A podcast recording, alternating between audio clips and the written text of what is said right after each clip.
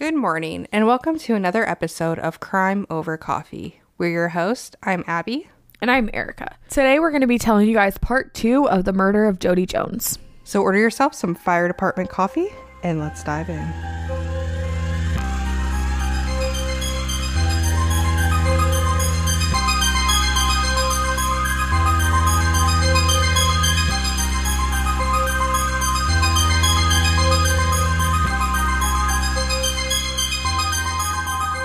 Hey everyone, this is your editor Bryce jumping in for a quick reminder about our growing Patreon family.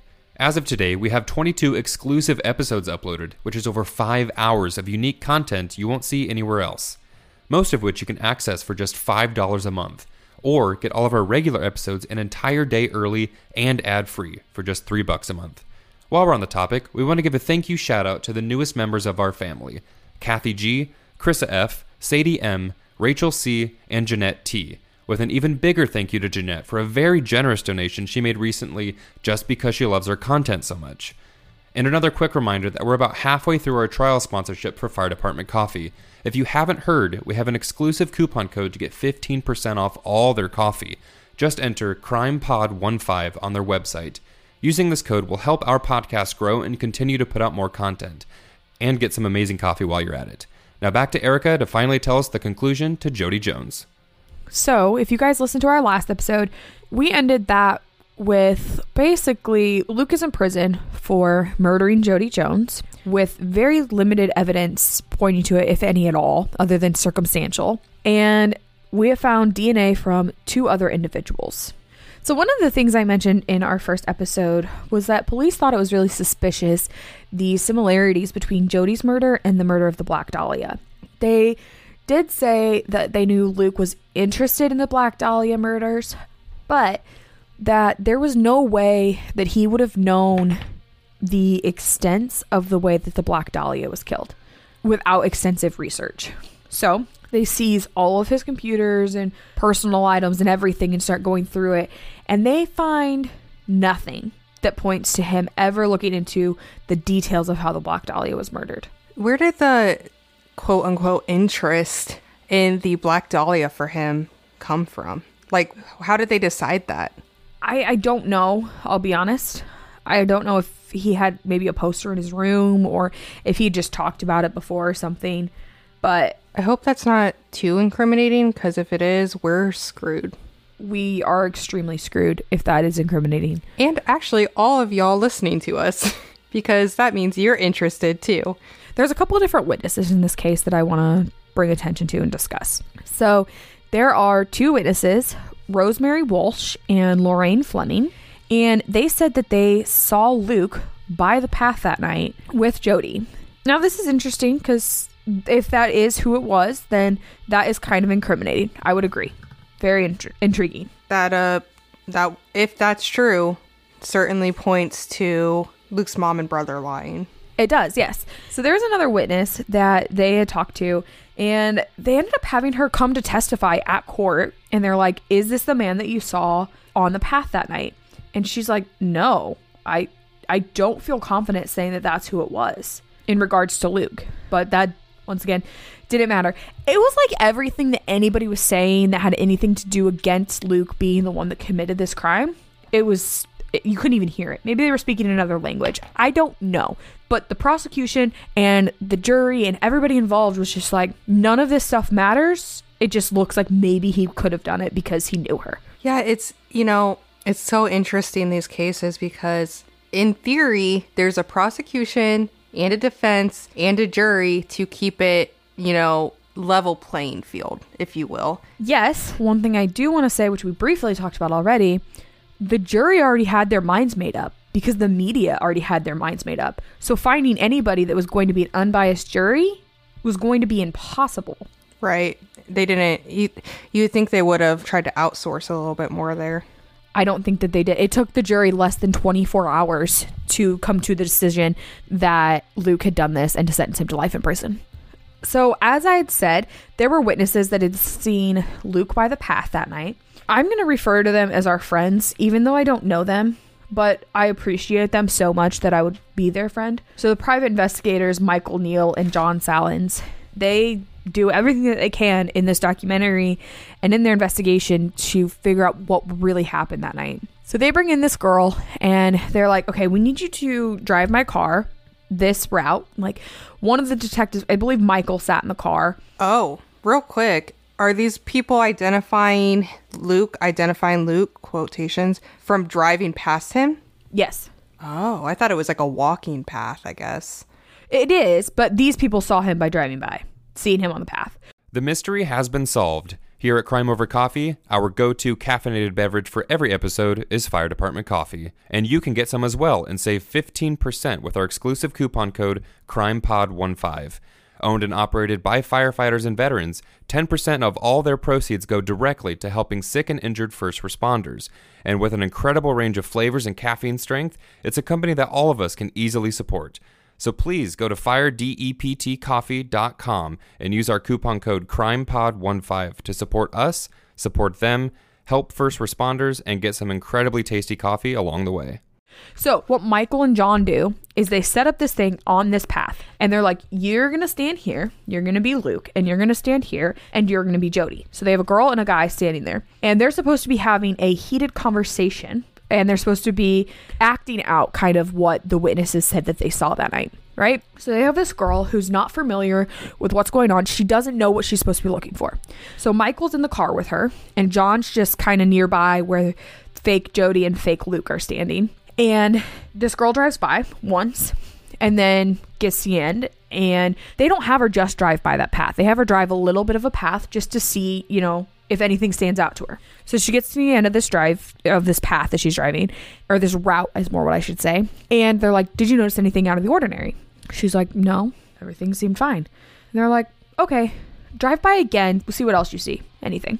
She drives by a second time. Comes out, they're like, Okay, did you see anything? No, not not really. I didn't I didn't see anything. So twice she's driven by and not noticed this couple standing off on the side of the road having an argument. So they have her go by a third time. This time they pass the couple and Michael goes, "What's going on over there?" and points it out, right? And they get to the end and she's like, "Okay, they get out." John's like, "Did you notice anything strange this time?" And she's like, "Well, I saw I saw a girl and a guy standing there. It looked like maybe they were having an intense argument. She's like, but that that was it. And they're like, okay, can you describe the girl to me? Yeah, she has blonde hair. I think she was wearing a jacket. She had light colored jeans on, and her back was to me. They're like, okay, can you describe the guy? Yeah, he was clean shaven. He had light colored hair. He looked kind of frustrated. They're like, okay. And they ask another question about the girl, and she's like, yeah, she had she had like a, a brown hair. And they're like, wait a minute, you just said she had blonde hair. Did she have blonde hair or brown hair? And she's like, actually, I don't know. So I do want to point out a couple things. The description that she gave of the man was that he was clean shaven. He had a mustache and a like little beard goatee. It wasn't didn't hang down very long, but it was the beginning of a beard that was very obvious. He also had dark hair, like a dark dark brown, and she said he had light hair. So her description was not accurate. The girl did have blonde hair, but at that point she couldn't remember. So what they're aiming to prove that this route you probably wouldn't be able to identify somebody completely if you just happen Correct. to drive by. Yeah, that's the point of this, which I appreciate the efforts that they're putting in into retracing the steps into really looking into it, bringing somebody in that's not familiar with the area, not familiar with the case. They're like, just drive this and see like what you see out of the ordinary. Because the witnesses that would have seen this then that night wouldn't have been looking for that specifically. They would have just happened to see something and then from their memory been able to give an accurate description of what they saw. And the likelihood of that is definitely slim. There is another person that I want to bring to your attention and kind of discuss, and he went by the name of Mark Kane. So he lived really close to Roman's Dyke, and he like was just at the end of the path. And there was a man that came forward, and his name was Scott Forbes, and he said, "You know, Mark came to visit me the day after the murder, and when he showed up, he had scratches all down his face." Sketch. very sketchy. And when Scott asked Mark, where'd you get all these scratches? You know, like somebody was just killed in the woods. Where did all these come from? He told Scott, now my mind almost exploded reading this. He told Scott that he had taken meth, an entire prescription of Valium, a bag of speed, smoked some cannabis, and had been drinking lager and then was out in the woods that night and had fallen into a bush and that was where his scratches came from. Couple things. One, how the fork did he not die from all that? Right? I'm reading that. I'm like, That's a lot.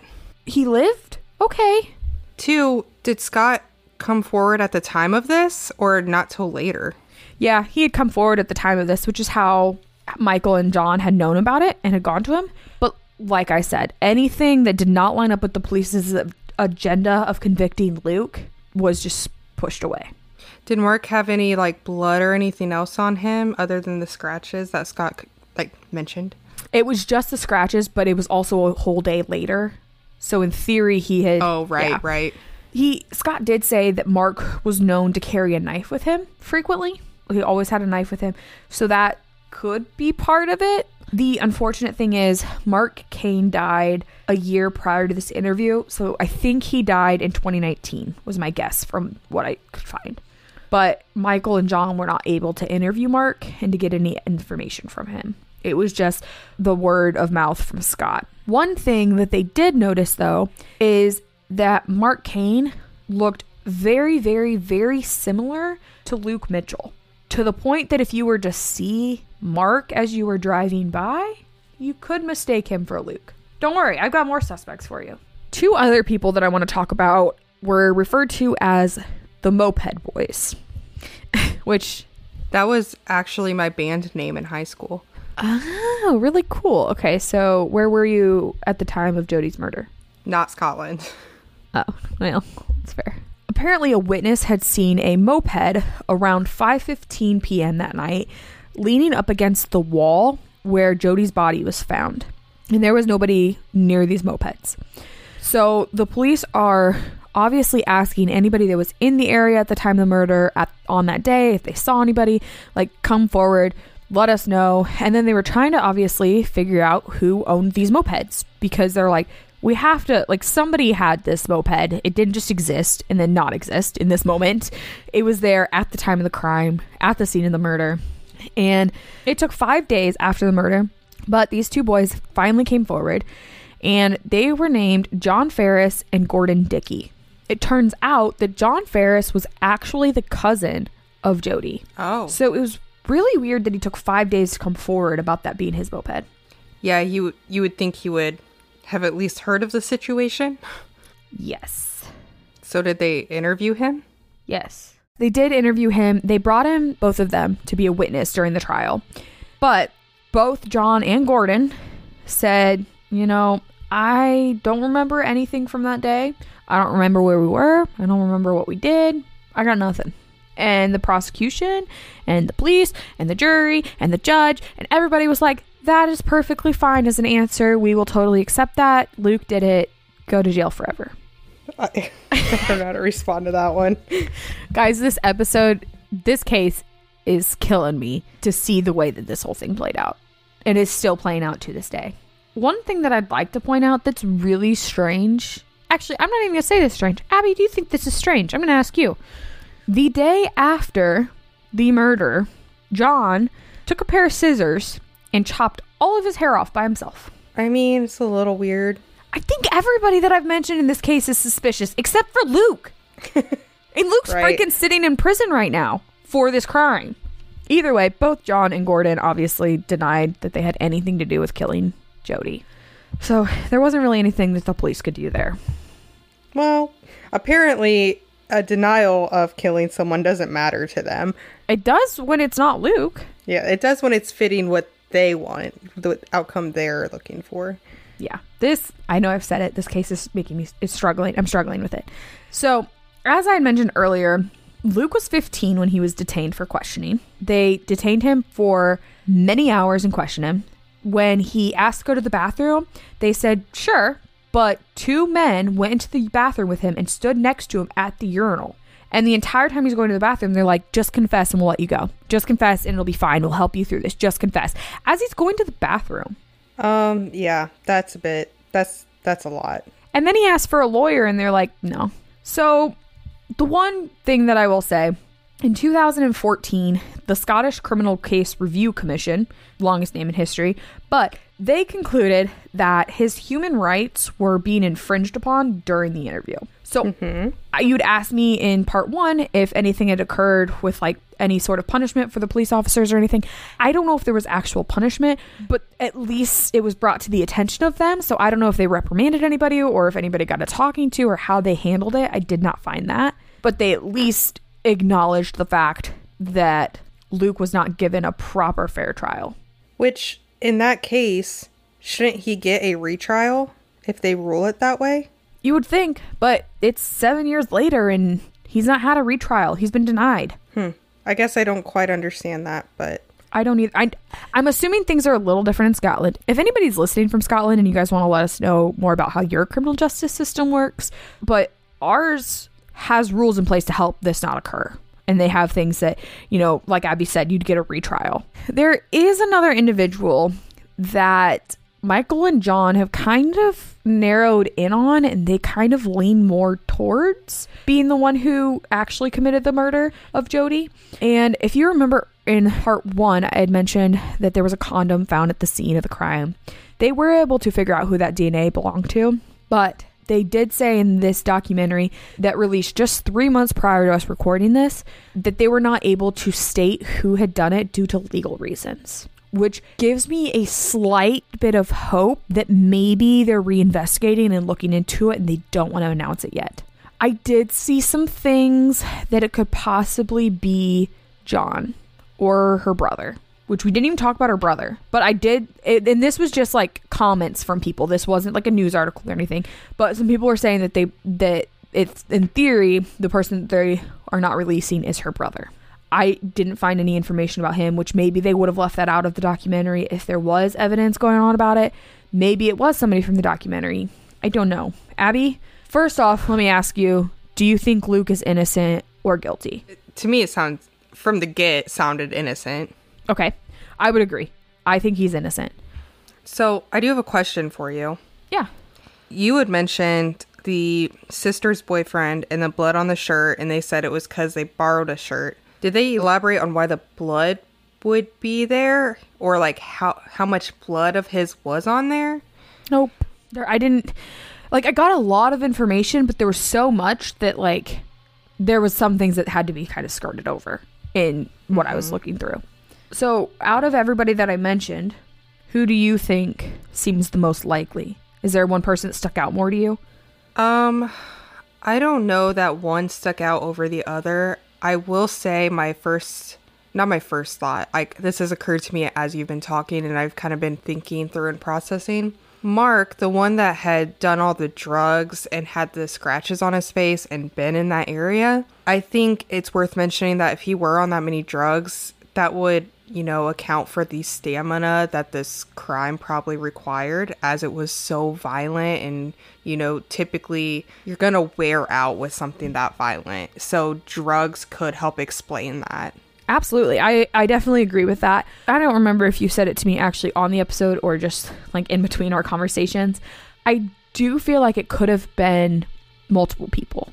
Mm-hmm. Yeah, I I thought that when you initially said the blood belonged to the boyfriend of the sister, and then you said the semen was possibly someone different, that made me think of multiple people. Yeah, I I definitely agree. Which maybe I mean they have somebody in mind. Michael and John do. They just didn't release who that person was. So maybe we'll see something come out of it. I have no idea.